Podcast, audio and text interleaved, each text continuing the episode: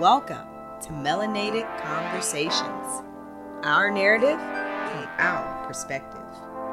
Here on the podcast, we are amplifying the voices of Black women and sharing their powerful stories of transformation. I'm Tyrion. And I'm Yana. Let's start the show.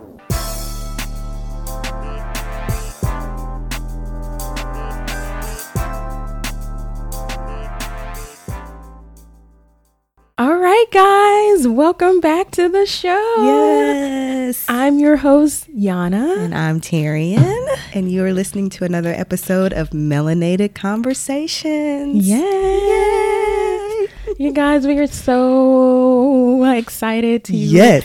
get- I didn't even let you get it out. I'm sorry. we are so excited to introduce our guest of the show today. Um, we have a special treat for you guys. Mm, we are coming in with the treats, okay? Yes. so today we have the very our very own Dr. Tracy Palmer Baxley. Y'all heard that right. Doctor. Yes. You make sure you put that doctor on And there. she earned it. She earned it. yes, yes, yes, yes. So, Dr. Tracy Baxley is the founder and CEO of Tracy Baxley Consulting, um, a company dedicated to supporting parents on their journey of raising independent, compassionate, and socially conscious children. As a belonging and, inclusion advocate and the creator of social justice parenting, she assists families who are stuck in fear based parenting to transition to parenting from a space of radical love. As an educator for over 30 years and a mother of five children, Dr. Baxley uses her experiences and her expertise to support parents through issues of belonging, self advocacy, social emotional, executive function development. And in addition, she offers cultural awareness and racial identity training to nonprofit agencies that support transracial families. So, welcome, welcome, Dr. Baxley. Thank you for joining us today. Thank you, ladies. It's my pleasure. I'm very excited to be a part of Melanated Conversation. yes, if y'all can see me right now, I'm doing a little jig in my Little- chair. little I'm shoulder, little shoulder jig. I have been waiting so long to talk to Dr. Baxley. So yeah, I'm, I'm excited to for for you guys as well to hear uh, what all she has going on. She's doing some phenomenal things, and I'm glad that she said yes, and she's willing to share that with you guys. So yes, but before we actually go into our chat today.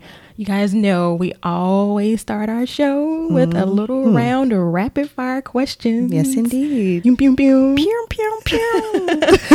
So, Tracy, you are, of course, a part of that too. And since you're our guest of honor, we're actually going to throw the question your way first. Oh, Are you ready? Okay, This is actually my favorite part of your show. Oh, okay. So, Terry, you want to say? I say? didn't know I was going to be involved in it, so this is pretty Oh, cool. no. Yes, yes, you are involved. All right. All right, Tracy, you ready? I'm ready. Okay, so I know we're just definitely tiptoeing into the fall season, and when I say tiptoeing, we barely getting there. We crawling because it is still hot At least here in here Texas. in Texas. Here in South Florida, too. yes, for me, this is getting close to my favorite time of year. We've got movies. We just had Friday the Thirteenth that just passed this past Friday. So I'm going to ask you, movie genres: horror or comedy? What you got? Comedy all day. Really? Yes, I do not like horror at all. I won't even like my kids. Like right now, they're trying to see it. I guess that's what's out. now. Oh And yeah. I just I can't do them. Is it something like just your whole life, like you just never? No, I think like as a teenager, I went with my friends, but I just the energy it it takes to sit through there, I just would rather use it somewhere else. I, I get that. And I love laughter, so We love to laugh too, Tracy. Oh, you know I'm all. I'm, I'm with you on that, Tracy. I okay. If you guys don't know by now, I think we talked about this in a in a previous episode. Don't laugh when I say this, Tracy. But my nickname is Boo. Mm-hmm. it's what? Boo. B O O. And I didn't get that name, you know, as a cute like, oh, I name her Boo, Boo. No, I got that name because Tyrion and my brother terrorized me as kids, and they would always sneak up on me and just say Boo. Whoa, whoa, whoa, whoa! How did I get thrown? Oh, keto, yes, not me. Yeah, you were part of it too, Terry. Oh man. Tara T. That was the episode Tara T Day. Oh, okay. But yes, um, and I they scared me so much that I just started answering to it, and I became that became my nickname. So true. So um, I, I yeah, I'm I'm not the horror movie film. Now, if it's like a group of us going, Yeah. because I think we all went to go see what was that movie, Mirrors or something. Oh, I forgot And about we- that. we- Yeah, we and we showed up to the theater late, and we were like right in the front row, Yes. and that, that thing that terrorized me. And I'm looking at, I, I, I covered every mirror that night. And I forgot about that movie. Yes, no, I'm still see how it. I'm still Man, it did something to you. Yes, and I just love to laugh. Um, if you can't tell, I love to joke. I just love if that's like a quality for me. If you can make me laugh, then you you got a friend in me. Right. Um, so yeah, I would say comedy too. That was All a long right. way of answering that question, but yeah. Okay. No, I, I'm actually uh, I love comedy movies as well. I, you know, I'd watch horror movies, especially for summer with summers when I would come visit y'all. I feel like, I th- and I think it's a, it was a keto thing. Like he was making us watch all this. Keto is my brother, by the way. Yes, that's his name. So like the the, the diet. yeah, his name is Keto. But so that's where I felt like I would watch all the scary movies was down at Granny House and hanging out with y'all and stuff like that. I remember being pregnant with Zoe, and I don't remember some movie was coming out, and I just remember for the first time because I was like, I, it wasn't like I gravitated towards horror movies, but if I thought it was, oh, that might be a good movie to watch, I would I would watch it. But I just remember being like so unsettled in my spirit because I was just like, I didn't want whatever energy that movie was giving off. It was weird to like jump on, like me and my baby, my unborn baby. I was just like, I'm not having none of that. So I, I stayed away from horror movies for a very long time. And I think it wasn't probably until I think it came out last year or the year before, whenever like the remake came out. I was like, all right, we're going to go try to watch this. And I was okay. But for the longest, I was like, ah, I'm not fooling with that, especially with children. Um, I just was like, that's a no. So I'm comedy all day as as well. Cause y'all know I'm goofy, so Yeah. Three for, I think it's this is in our bloodline. yeah, definitely, definitely. I love a good comedy. Yeah. So three for comedy. Okay. Do you want to do another one? Do we have time for one more? I think this one We is can do- quick. we we can can, do do, one more. one. Yeah. Okay, Tracy, one more for you. What is your favorite city in the U.S. besides the one that you live in? I think New York, and I don't. I would. I don't think I would want to live there because it's it's almost too fast paced for me. But to visit, um, we always have such a great time. I mean, there's so many surrounding cities near that when we visit, we also do Philadelphia. So we do like the the um, touristy thing, but then we also eat downtown, eat um, in the city. Um, so I think New York would be a would be my favorite. And we also go see all the Broadway shows. My son is into theater. Oh, Oh yes. Yeah, there's something for everybody there. So it's a great visit. I'm I'm thinking about that one. Oh, okay. Um, I, I actually let- want to say San Diego. I really like Okay, San yeah. Diego. Um, no particular. It's just beautiful. Oh, San Um, Diego nice is beautiful. yeah. I don't really. Is that your pick? That's my pick for now. Okay. If you change your mind, you're a woman. You're allowed to change your mind. It's totally okay. Oh man. Okay. So for me, is between two. Two. Um, San Francisco and Mm-hmm. so it's between San Francisco and Park City. But I think I'm gonna have to go with Park City, Utah. Really? Yeah. Yes. Like we went last year for spring break and took the girls. Like it's just it's a small, quaint little town. It's not too much going on. It's nestled in the mountains. I, I feel like it's family friendly. So it's not in the, the big city of Salt Lake City, quote unquote. But um yeah, it was just kind of, you know, like a, the drive out there is wonderful because I think it's just beautiful the scenery, everything. So, yeah, I'm going to have to say Park Park, City, City. okay. But San Francisco is like a nice I've never been there. you have Yeah, to go. You have to go. It's beautiful, beautiful. Especially obviously when there's still snow and stuff like that. Um, go skiing and all that fun stuff. So yeah, See, hmm we ski too. we ski. Black folks ski too. Let them know. We got on the slopes. Yeah. We was in a beginner class, but we Hey, you got on. we the got slopes. on the slopes. You weren't the only ones there on the beginning slope. That's right. No, we really weren't. That is so real. All right. All right. So is that wrapping up our rapid fire round? All right. Pew, pew, pew. Pew, pew, pew. No, guys. So yeah, let's let's go ahead and segue into our melanated chat today. Yeah. Um, but actually, before we get into everything, Tracy, let our listeners know, you know, a little bit about Dr. Tracy Palmer Baxley. What is Who, who what- is? Will a real Dr. Tracy Baxley please stand up? What are your origins? Kind of give us a little background of you. Um, well, currently I am a wife and a mother of five. Yes, very unique, wonderful children. They all have their different needs, obviously. Um, but I grew up in basically in the same town that I'm living in now. I uh, went to college and moved away for a few years and then ended up coming back home, especially my husband and I actually have known each other since fourth grade. We were friends growing up through elementary, middle, and high school. Uh, we never dated or anything, just friends. We had the same circles. We both played a lot of sports, so we knew each other and um, we did some things together. Um, but it wasn't until we both went to separate colleges and moved away, and then we both get, came back in town around the same time that we reconnected as friends. And um, it obviously turned into almost almost 20 years. We married almost 20 years. Um, and I am an educator of 30 years. I got um, my degrees in um, child development and education, and my doctorate degree is in curriculum and instruction, where I specialize in multicultural education and literacy are the two my two areas of specialization. I guess as a little girl, we I lived in a mostly in a predominantly white neighborhood. We were the only black family growing up. And so this idea of belonging was always kind of a part of my thoughts. Um, I didn't know it would materialize into something that I would make a living on um, or it be my life's work, but it's always been something that's been important to me. Also, I know in the Black community, colorism is, is such a huge, pro- I think it's a problem. Yeah. Um, but I was also like the darker skinned sister of my four, there was four girls. Mm. So yeah, yeah. So I always felt not different, but I was very conscious and aware that my skin color was different than my sisters.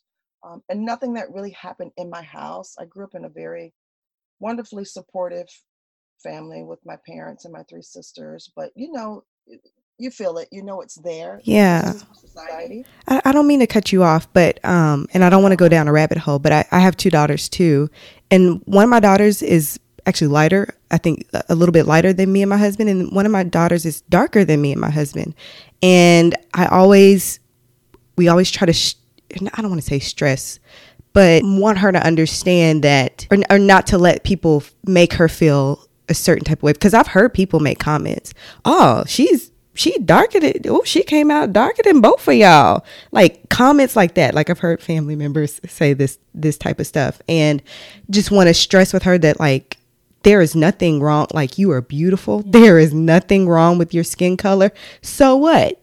You came out darker than both. Like what does that matter? You're beautiful intelligent smart young lady. You have so much to offer and there's no difference between you and your sister. Mm-hmm. But i know that the world will view them differently solely based off of the fact that their skin colors are different.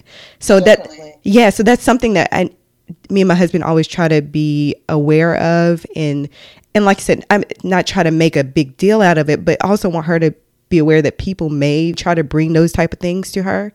And at the end of the day that does not matter. So sorry i didn't mean to go down that route. I would say two things to that. The first thing I would say to that is you want to prepare her for the world. right So you do want to talk to her about how beautiful her skin is. You do want to read books about skin types, skin colors, um, talk about genetics and how you how lucky you are, you get what you get, and how beautiful. But I, you do want to make that a common conversation in your house. So when she goes out into the world and she encounters that, she has an easy language to talk back to them with. Got it. And, and bred it and um, ingrained in who she is. Yeah. Growing up. thank you The second thing too that I would challenge you to do is address that with family members. okay Because you know we grew up saying those things to to our each other, and we've kind of just kind of brushed it off. right But I think our family members need to ma- be made aware that it, it is a big deal, and it does impact the way children feel about themselves and how they find their place in the world. So you don't have to do it in a- an aggressive way but I would I would be open to having those conversations with the people in your family saying, you know, just this is what we're teaching her. Yeah. And those comments, they are very innocent in, in what in, in in how they're coming out, but they could be interpreted or they could be hurtful. Right. And I would would appreciate that you um, respond in a way that we're teaching our daughter to to embrace all her melanin. Yeah, that's Yeah. really good advice. Thank you. Thank you for that wisdom. Thank you for sharing that. And I didn't mean to like like I said, I didn't mean to cut you off because I knew you're in the middle of sharing your story. I apologize. No, no, not It just at made me think about that. So thank you. You may continue. you were saying yeah so so yes growing up for this idea of always figuring out where i belonged in in in spaces and um, i think when i started to uh, work and i saw when kids didn't belong in certain groups or felt left out i think i just automatically gravitated to them and um, i always felt like it was my opportunity or my responsibility to make them feel special and so I think that's kind of how it all began. Really feeling like I, it was my job almost. That it was it was my calling to to work on spaces of belonging um, because we know it's it's basically it's a human right to belong, and we all need it and we all thrive on it, and we all respond to it. So I'm very much a proponent of creating spaces where where children and adults feel like they are a part of it and they have voice. Yeah. So I'm sorry. So speaking of that space, y- you were referring to social justice parenting. Am I correct? that's part of it yes Okay. i i do social justice parenting is my what i'm helping parents but i also you know work with organizations i work with schools and teachers so i really work on belonging in various spaces whether it's in the home in school sites and in in the workspace but social justice parenting and helping parents is really at the heart of what i do and who i am i guess you know as a mother of five children and uh, my husband is white, Mhm. so my kids are biracial, but um, I, I raise my kids as as as black, and I have a, a daughter and four boys, and um, I position them and give them the narrative of what it means to be black in in society, and um, what that means to belong for them, Right. the challenges that they may have um, in the world. Yeah. So how did you, I guess, um, What was that defining moment Yes, that led thank you. into you doing more of this work? Like, what was that? Um, I guess that light bulb moment that you, it became more than just you know just this concept or just this thing, but it, more it became of a- personal for you? yes. Yes, I, I think there were two major moments in, in my life as a mother. The first one was my middle child, um, who- who's my second oldest son, um, was diagnosed with ADHD when he was in second grade. I mean, it wasn't a surprising diagnosis. You know, as an educator, I knew I, I knew he um, had focusing issues. I knew he had um, impulse control issues. Um, so it wasn't like it was a surprise. Um, but once he got that official diagnosis, of course, the next thing people wanted me to put him on medicine, put him on medicine. And so I wasn't a big proponent of medicine. I really wanted to try to not put him on medicine and figure out how we could um, make it work in the public school without medicating him. And so, you know, we in our family, we decided to change his diet, get rid of all the dyes and very limited sugars, and making sure he exercised and he took the fish oils and we did the essential oils and all that stuff. And it helped a little bit, but it didn't help him enough to really belong in school. And so I was uh, volunteering in the classroom once a week, and I would just kind of watch him. And he really couldn't control himself. He would roll all over the floor, he would touch other people. And I would leave that classroom and go sit in my car after that hour in the classroom, and I would just cry because I knew his little body could not help it. I- I, Yeah. knew it wasn't about him trying harder. I mean, they they equate it, equate it to like somebody who needs a kid who needs glasses, and you say just focus better. Mm-hmm. You know, Mm-hmm. he he couldn't help it. He was very impulsive. Yeah. I mean, he wasn't hurting anybody, but he was touching them or sitting too close to them or whatever. And so at that point, I made the decision that I probably needed to put him on medicine. And it was a very hard conversation that I had with my husband. who did not want him on medicine at all. And so after seeing him week after week, I knew it was something that he needed support on. And so we did that for two years, and um, he just did not. He did not like being on the medicine. He would tell me, and I would keep changing it. I would go less, and so finally, um, in fifth grade, I'm like, you know what, we're done with this. Because I only gave him medicine at school. He never had it on the weekends, he never had it in the summer, he never had it on his days off. And I just was really tired of trying to conform Yeah. for him. Yeah. And it seems like even when he was doing normal 10 year old boy things, they would like to, they, they brought it on the ADHD. Did he take his medicine? It, I mean, it was just always like he became the target. I felt like he was a target. And so um, I decided that I was going to homeschool him and that I would start advocating for parents with kids with ADHD who didn't have the privilege or didn't have the resources to be able to take their kids out and homeschool them. And so that's kind of where the social justice parenting kind of began with me starting to work with parents to advocate them on their for their kids with ADHD in the school systems and some choices that they can make at home kind of what their rights and responsibilities were and some choices that they could make. So when I homeschool him, I we started doing a curriculum that um, was good for him. The first probably four months, we learned about what ADHD was, what that meant for him, other people who had it, what he needed to do. So he did a lot of research on finding ways to support himself. Um, he's a big science guy. So we did all our curriculums around things that he loved Yeah.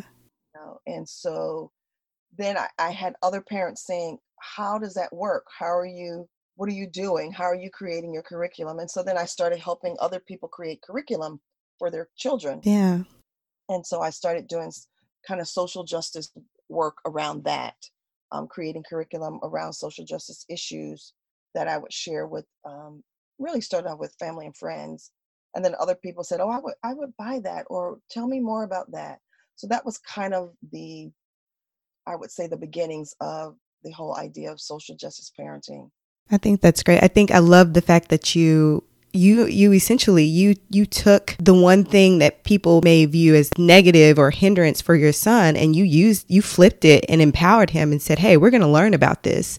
We're going to learn what this means, what this is." And then okay, we're going to we're going to redirect and we're going to, you know what I mean, use this to our advantage, so to speak. Absolutely. I love that. I think that's great. i didn't want him to think that label was something negative Right. even though the school or the teachers made it seem like there was something wrong with him. I wanted to make sure he knew there was nothing wrong with him and that all the successful people out there with ADHD who are changing the world, who are creating all kinds of um, interesting invent inventions, and I wanted him to know that that that was him. Yeah, I think that's great. I, I actually have a background in education as well. Actually, was a special education teacher. Um, but I want to ask you. I, I know laws tend to be different, obviously across state lines. But when it was first brought to your attention that your son maybe was having or showing some some difficulties or focusing, was it something that you noticed, or did the teacher bring that to your attention? Um, I always knew, you know, as a as an educator, I knew he had, I knew he- had what would be what would be diagnosed as ADHD. But when he was really, when he got to third grade, he was really struggling to make friends. I think socially was, and he's my most social kid. He's a kid that's never met a stranger. Very Mhm. outgoing. He would talk to anybody all day long, and when I saw that he wasn't making friends in school, and and only mostly because of his impulsivity, I knew that I, as a mom, I need to do something to make it better for him, and that is when I started putting him on medication because I said, "Is this medication my issue?" hmm Um, and I don't want to make him suffer because I may have a problem with the medication. And that is when I really had to have that hard conversation with myself to say, is this about me or is it about him? Yeah. And then when he started telling me I don't like the way it makes me feel, I'm like, okay, then let's let's let's work on that too. Thank you for that. Yeah. Um, I think you really helped someone today who's actually going through similar situation, you know, they mm-hmm. or don't recognize the signs or they're getting that pushback that, you know, you have to that medication is the only way because we hear that so often that you need to go and just try this method and or they just want to medicate of their children just to keep it going, but there is you know, just hearing your story and, um, you know, although, it, you know, it took, it was a process of getting there, you were able to recognize and, you know, create a new avenue and a new lane for your son. So yeah. thank you for sharing that. Absolutely. That. And not only that, I think just being present and aware, obviously she has a back, you have a background in education. So there were just things that you just noticed off the bat, but I think just being present and not allowing another educator or the teacher to be like, you know, singling your child out and trying to make something like, oh, just your child is you put these negative connotations on your child like your child is bad he doesn't sit down or you know what i mean? All these other things or he's being a distraction just really kind of singling your child out. Because i think a lot of times parents who may not be aware or, or uneducated you know on topics such as adhd and, and things of that nature like if a teacher comes in and say hey these are things i'm noticing that's going on with your child something something's going on or they're being a hindrance or being a distraction to my class and then that, that parent goes walks away and, and they think oh I, I must have a, a problem child you know what i mean? Mm-hmm. and not seek to go get help or educate themselves or find out that there's something else underlying that's going on and then advocate for their child so.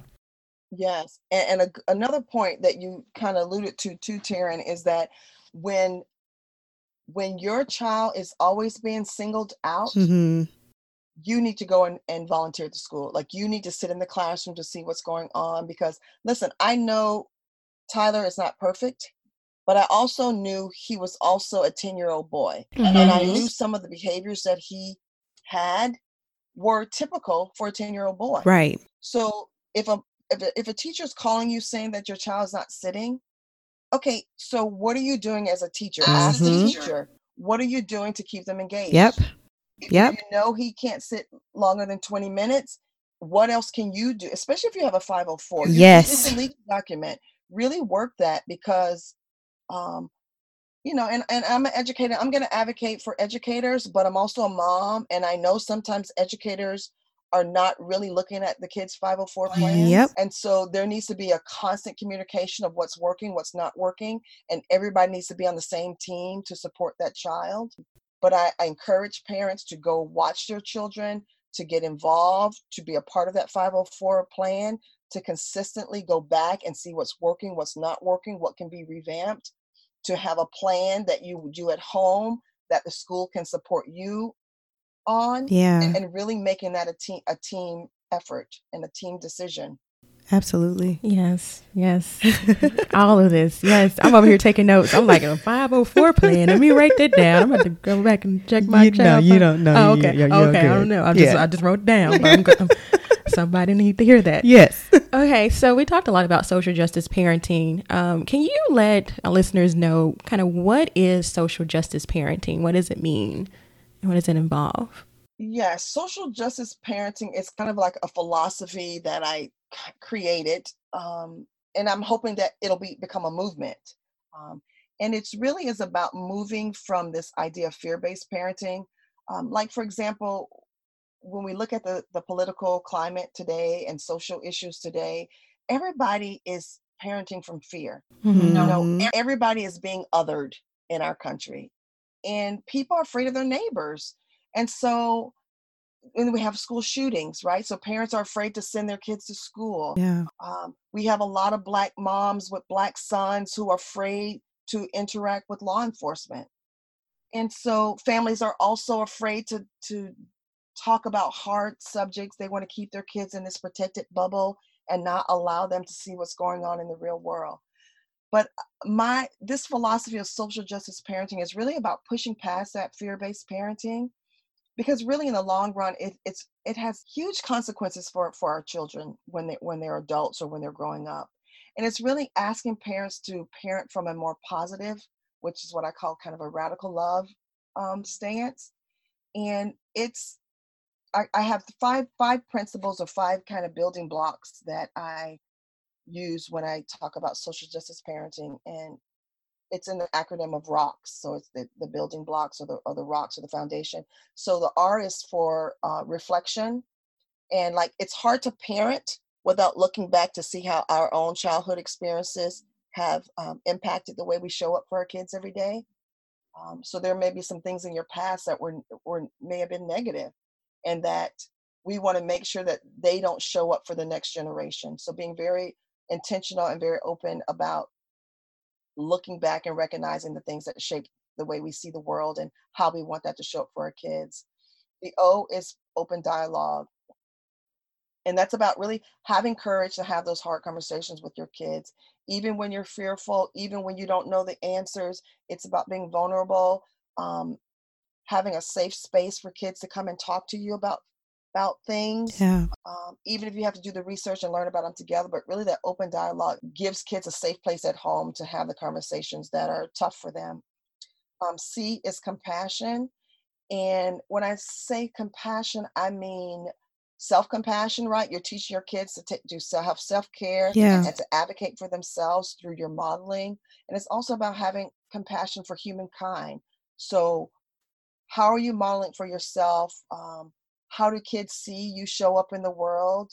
And how are you teaching your kids to have compassion for people who are different from them or who are othered in, in the world? um, standing up for for for people who are different. Um, the K is for kindness. So this is uh, again being kind to yourself. You know, as, moms, we kind of hard hard on ourselves. We don't want to take everything on, um, and not giving ourselves a little bit of grace. So that behavior is modeled for our kids, whether we know it or not, and it teaches them the way to treat themselves when they grow up it's also about practicing random acts of kindness to others you know we do a lot of small things in our house little small acts like some days we'll we'll um, say okay everybody do one small act at school or at work and then let's come back for dinner let's talk about it Yeah. or we're in drive through we say okay the next person in line we're going to pay for the next person behind us in line Yeah. little things like that just so our, the kids build a habit of kindness and that becomes natural for them as they grow older. And then the last s the last um, building block is s and that's um, being socially engaged. So how are you teaching your kids to be an activist? I mean it doesn't mean you're going to rallies necessarily but it's about being an activist in your home being an activist in your community. You know if if you're passionate about the environment what little things are you doing? Are you recycling? You know that's a that's a being socially engaged. Yeah. Mhm. are you planting trees? So it doesn't have to be anything major just little things that you're being engaged in teaching your kids that they are a part of the planet they're a part of the world and it's all in a symbiotic kind of relationship and that we have to be active in making the changes that we want to see in the world so social justice parenting really is a roadmap to guide us to really using radical love and not fear in our parenting Mhm. Yes, I love that. I love that. I love the acronym uh, of that as well. And I was actually thinking about it because, you know, you're the belonging expert. So not just from a parenting perspective, but just from someone who comes from myself, from, you know, the corporate world and HR. I was just thinking about how, you know, radical love rights can even be applied to from that sense, from a corporate sense, and Yeah. even just basically in society. Could you give like some tips for corporations that you know how they can apply even this um, concept to their organization as well Yeah. Yes, definitely. Um, I think uh, like when you're looking at at leaders, I, again, it goes back to reflection first, right? What are your own implicit biases and your prior experiences and assumptions that you have about different groups of people? hmm And how does that show up in the workplace? So really educating yourself, educating your leadership team about what inclusion should look like. I would also challenge p- business owners and leaderships and corporations to really look at your mission statement, look at your um, inclusion practices, and see if if reading those, if I'm somebody who looks different from you, do I see myself in in your mission? Do I see my- Mm. myself in your inclusion practices? Yeah. So I think really looking at your intentional practices to see if they really transfer to everybody that's a part of your team. Um, and if you don't know, then you should seek feedback.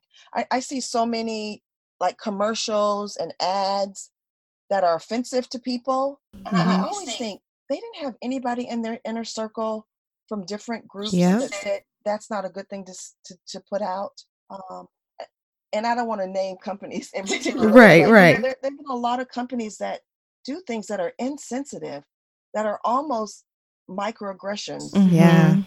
and that if you don't seek feedback from others from members that are underrepresented in the world or in, in your society then you stand a chance of really um, isolating or making people feel like they don't belong. Um, so I would be very explicit and intentional about the practices that you have in your in your spaces. Yeah.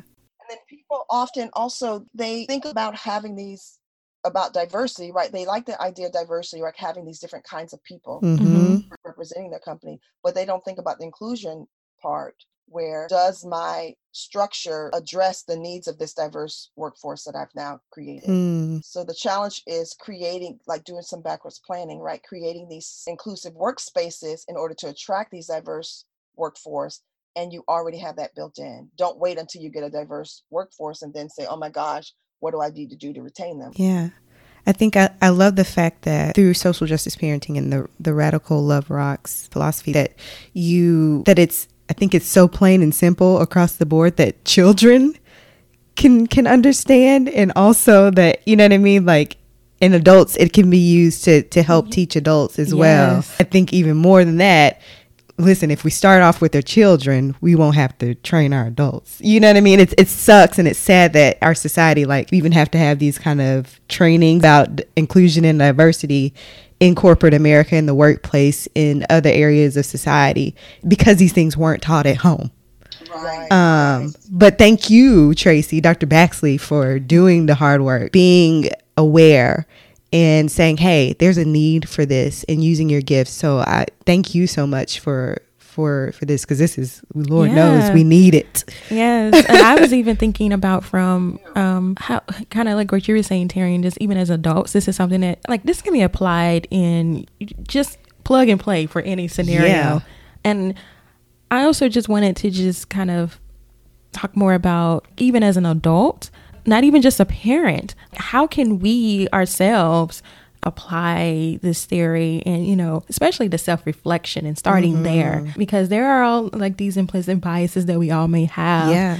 um what are your thoughts around that and just as, as an individual how do we apply this into our lives That's good. I, I totally agree. I mean, reflection, open dialogue, compassion, kindness, and social engaged, that can be anybody. Yeah. Know, I, I think if we all applied that to our lives, this world would look very differently. And so I, I think, like you're saying, it's simple enough. How do you, how can you apply those five basic ideas into your everyday practice? And I think it's just a matter of really reflecting on that and being intentional about making changes. And um, I think, like you're saying, any human should want that in their lives. But I think part of it is really that radical love piece because we can be reflective or we can have open dialogue with people who look like us.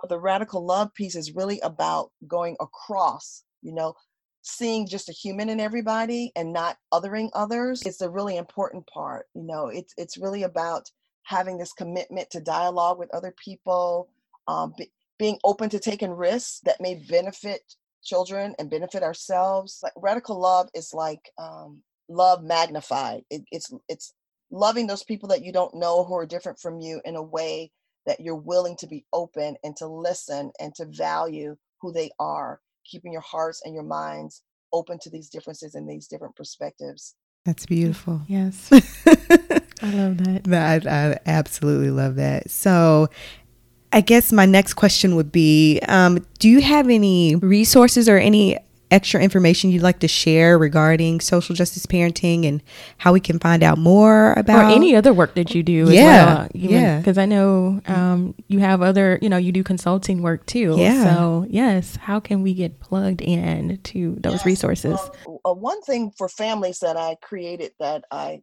um, would love for more families to get, I created like a, a a little PDF booklet on youth activism and how what that looks like and how families can get involved with things that they're passionate about. So it's it's a kind of an activity packet for parents families to do together. And, Nice. if you go to my website site uh, tracybaxley.com. it's a nice little activity packet sorry i didn't mean to cut you off tracy but i love it Okay. it's so cute So it's a way to get started, you know, with the activism piece and the kindness piece. So that's there. I also um, do a lot of corporate and school training. So that's uh, my, Do you do church trainings? I did, I'm asking for a friend. I would do some church tr- church training. There's a lot of training that needs to go on in churches. and listen, your uh, episode that you do at your what was that? Your episode two or three? It talks about whether you're Oh, religious- three. Religious- I so identified with that. Yeah. so many levels. Yeah. yes. Oh, yeah. but so that's that's a, a great way to get started with your family um, and that's on the tracybaxley.com website and on that website too there's uh, if you are a business owner or corporation if you click on that the consulting um, tab hmm it will take you to my corporate business which is called brown schooling and so it'll it'll, it'll be a direct link to that in some of the workshops that that i do in schools and with with businesses. And then the new thing that i have that's coming out in 2020 is i'm i've created a kind of social justice parenting uh, signature program. Mm. it's going to be an eight week coaching program for parents who Mm. are interested in diving deeper into what social justice parenting looks like and feels like and some practical activities for you to do with your with your families to make it come alive the program will kind of drip over eight weeks and it'll have worksheets and resources and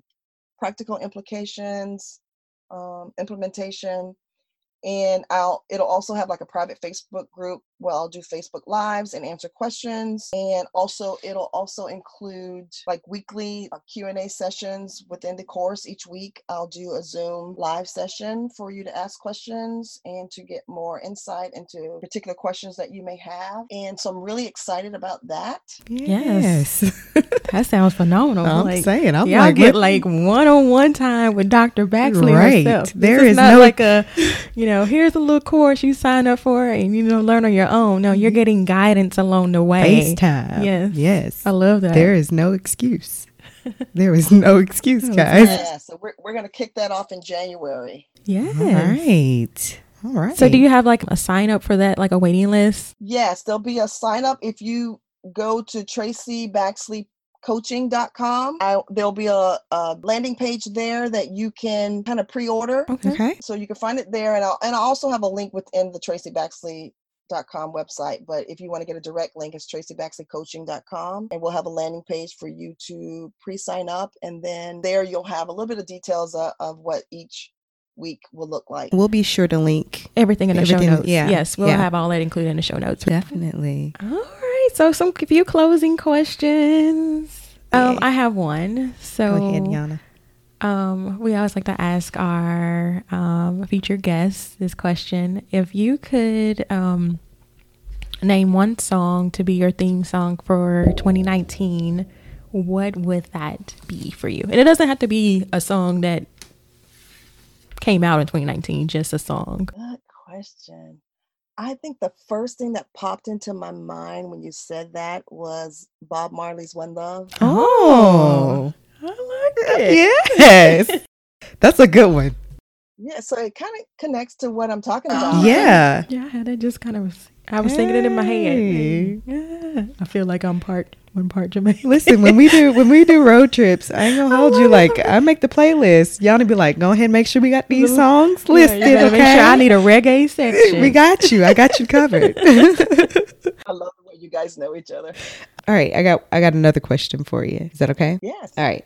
If I were to come to visit wherever you live, what's the one place that you like to go eat? And what would you order? What would you recommend? We have a little Mexican restaurant here. It's called Senor Burrito. And um, I usually get the fajitas or vegetarian um, quesadilla. That's really good. They have a really great avocado salad with this avocado dressing that's out of this world. Yeah, and it's still reasonably priced, which is really nice when you have a family of seven. Definitely. Yes, yes. Senior burrito. Is that what you said? Burritos, yes. All right. All right. I mean, we gotta make our way down that way anyway, because you know Tracy lives. She lives close to where? Where? Where are you? She lives near the Miami area. Oh, oh, oh, oh. oh. Okay. Yeah. So we are trying to find a way to get to Miami. Definitely. yes, come. Ain't no problem. Ain't no problem. All right, just two last questions. Uh, one would be more what resources um, would you recommend our listeners who, um, from anything that you mentioned, just from, you know, if they're um, from the social justice parenting piece outside of, you know, connecting with you, just how to get started through this journey? What, what resources, like any books or anything that you can Yeah. recommend? You know what I would recommend, and it's not a particular book, but what I would recommend for parents are children's literature books. It is such a great entry point to these hard conversations. Mm. hmm I don't care how old your kids are, using children's books as to open the doors to having dialogue is so important. Um, I use it all the time. When my mother in law uh, was diagnosed with cancer uh, several years ago, and she's great, she's fine, she's healthy. I that's how I started the conversations. I read a book, and so my kids could know that you know Grammy would probably be losing her hair. She probably wouldn't have the energy to twirl you guys around, so that it wasn't so scary Yeah. they saw it through the eyes of a, of a of a character and kids are more open to talk about their feelings when they can talk to, talk about it through characters because it's not they, they don't have to own it as as much in the beginning i would just say anytime you want to have hard conversations with your children start off with using children's literature as a way to enter it and don't be afraid of having those conversations. When things are going on in the world you cannot keep yourself your kids in a bubble because you're keeping them from the truth and they need to learn how to handle the truth and all the emotions that come along with that. When they're young and they have your support don't wait until they're a teenager in their early 20s before they realize that they have to learn what to do with all this heavy stuff that could be happening around them Yeah, I agree. I agree 100%. I know just kind of growing up, you know, there were just things that were taboo in in our in my household. I was raised by my grandmother and we don't talk about that. We don't say that. Mm-mm, that's bad. That's nasty. That's gross. We don't do that. Da, da, da. And so, of course, I, you know, growing up, you just had to learn a lot of hard lessons. And so, we, me and my husband, definitely try to take the opposite approach and be open and honest with our children about anything, any and everything. And sometimes we may initiate conversations because we know that there are things that are out there that sometimes they may not necessarily bring to us. And we want to say, hey, like it's okay for us to talk about these things. If you, you have questions about them, you know you can always come to us, ask us, or we going we, we we may ask you questions. And like, there's nothing on the table that's bad. We're we're gonna talk about these things. Yes and there's no topic that's off limits Yes, absolutely. everything can be talked talked about um, at an age appropriate level I, yes, absolutely, absolutely. we, our house is a house where I get the call, I get the phone call from parents that says, um, "Well, today Donnie learned about sex, and guess who told them?" You know, I my house is that house, so I have to explain to my kids too. You know, all parents don't talk to their kids about all things. Yes. and so just like I want to be the one to tell you, and we're talking about it now. Yeah. other parents want to be the ones that tell their kids too. So you can't have those conversations necessarily with any and everybody because parents are different, raising their kids differently. My kids are not surprised by things. Like they have a little bit of information about pretty much anything that's on the news, anything that's going on. We have intentional conversations a lot of times during dinner, a lot of times in the car because we spend spend so much time in the car and we listen to NPR. So things come up on NPR and like the Me Too movement. I had this conversation with my boys about, about what no means to girls hmm and what my expect expectations are for them as young men. Me and my kids were the youngest was I guess nine then, but I want them to know what they're what I expect from them as men growing up in society. Um, and so you know we we I turn the radio off for us to have that conversation in the car. So I I just am very proactive about talking to my kids about things that are going on in the world so that they're not fearful so they're not ignorant and so they know where we stand as a family and they can start making you know make decisions from a place of knowledge as they grow up Yeah. Yeah, I love that. hmm Okay. So what's next for Dr. Baxley? I know we talked about the course that you're launching in um that you're reopening in 2020. hmm Um what else do you have going on? i am currently writing this social justice parenting book i'm about a third of the way done but i keep dabbing in other stuff and putting it off so i do want to get that a, a book out. But i also you know i'm enjoying i'm starting to go out and speak a little bit more and so i'm en- en- enjoying that as well. You know my goal is to to maybe support as many families as i can you know to expose them to a different way of parenting that they may be doing and i'm not saying mine is right or better. Yeah. But it certainly may be different from the way um, some people are parenting right now. So I'm hoping parents are open to letting go of this fear-based parenting that we all find ourselves in at some point, you know, and that we can be more intentional about parenting our kids from this idea of radical love and and so that they can continue that as they grow older. Wouldn't it be cool that we're the generation that can change the way the world looks? It would be pretty darn cool. Yeah. Definitely. Do you have any speaking engagements that our listeners can plug into or that you have coming up soon?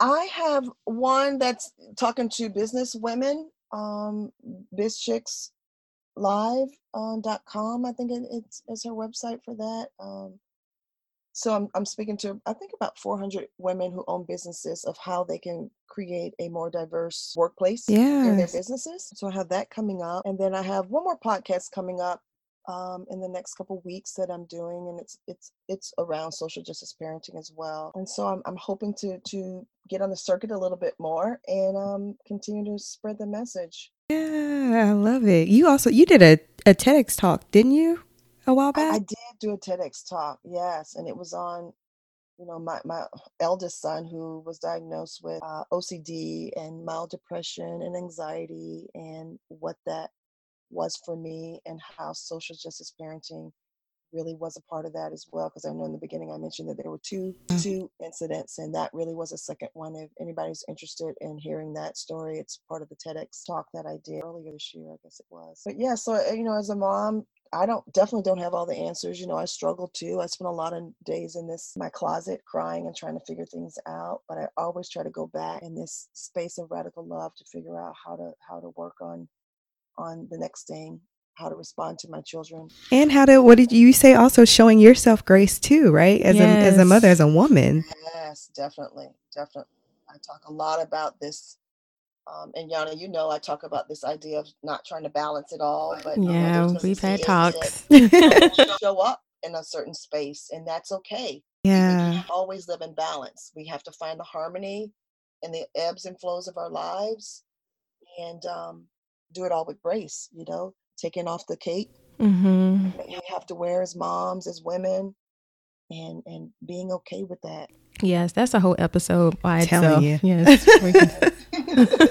Lord have mercy. My goodness. Well, thank you so much, Dr. Baxley. Yay. It was so this was, this was so fun. Yes. Thank you. I love your energy together. It's so good. Oh, thank, thank you. you. so much. Refreshing, yes. Before we wrap, um, can you let our listeners know how they can continue to follow your journey, get plugged in, get connected, be a part of your village? Yeah. How can they work with you? Yes, definitely. So uh, my website is www.tracybaxley.com.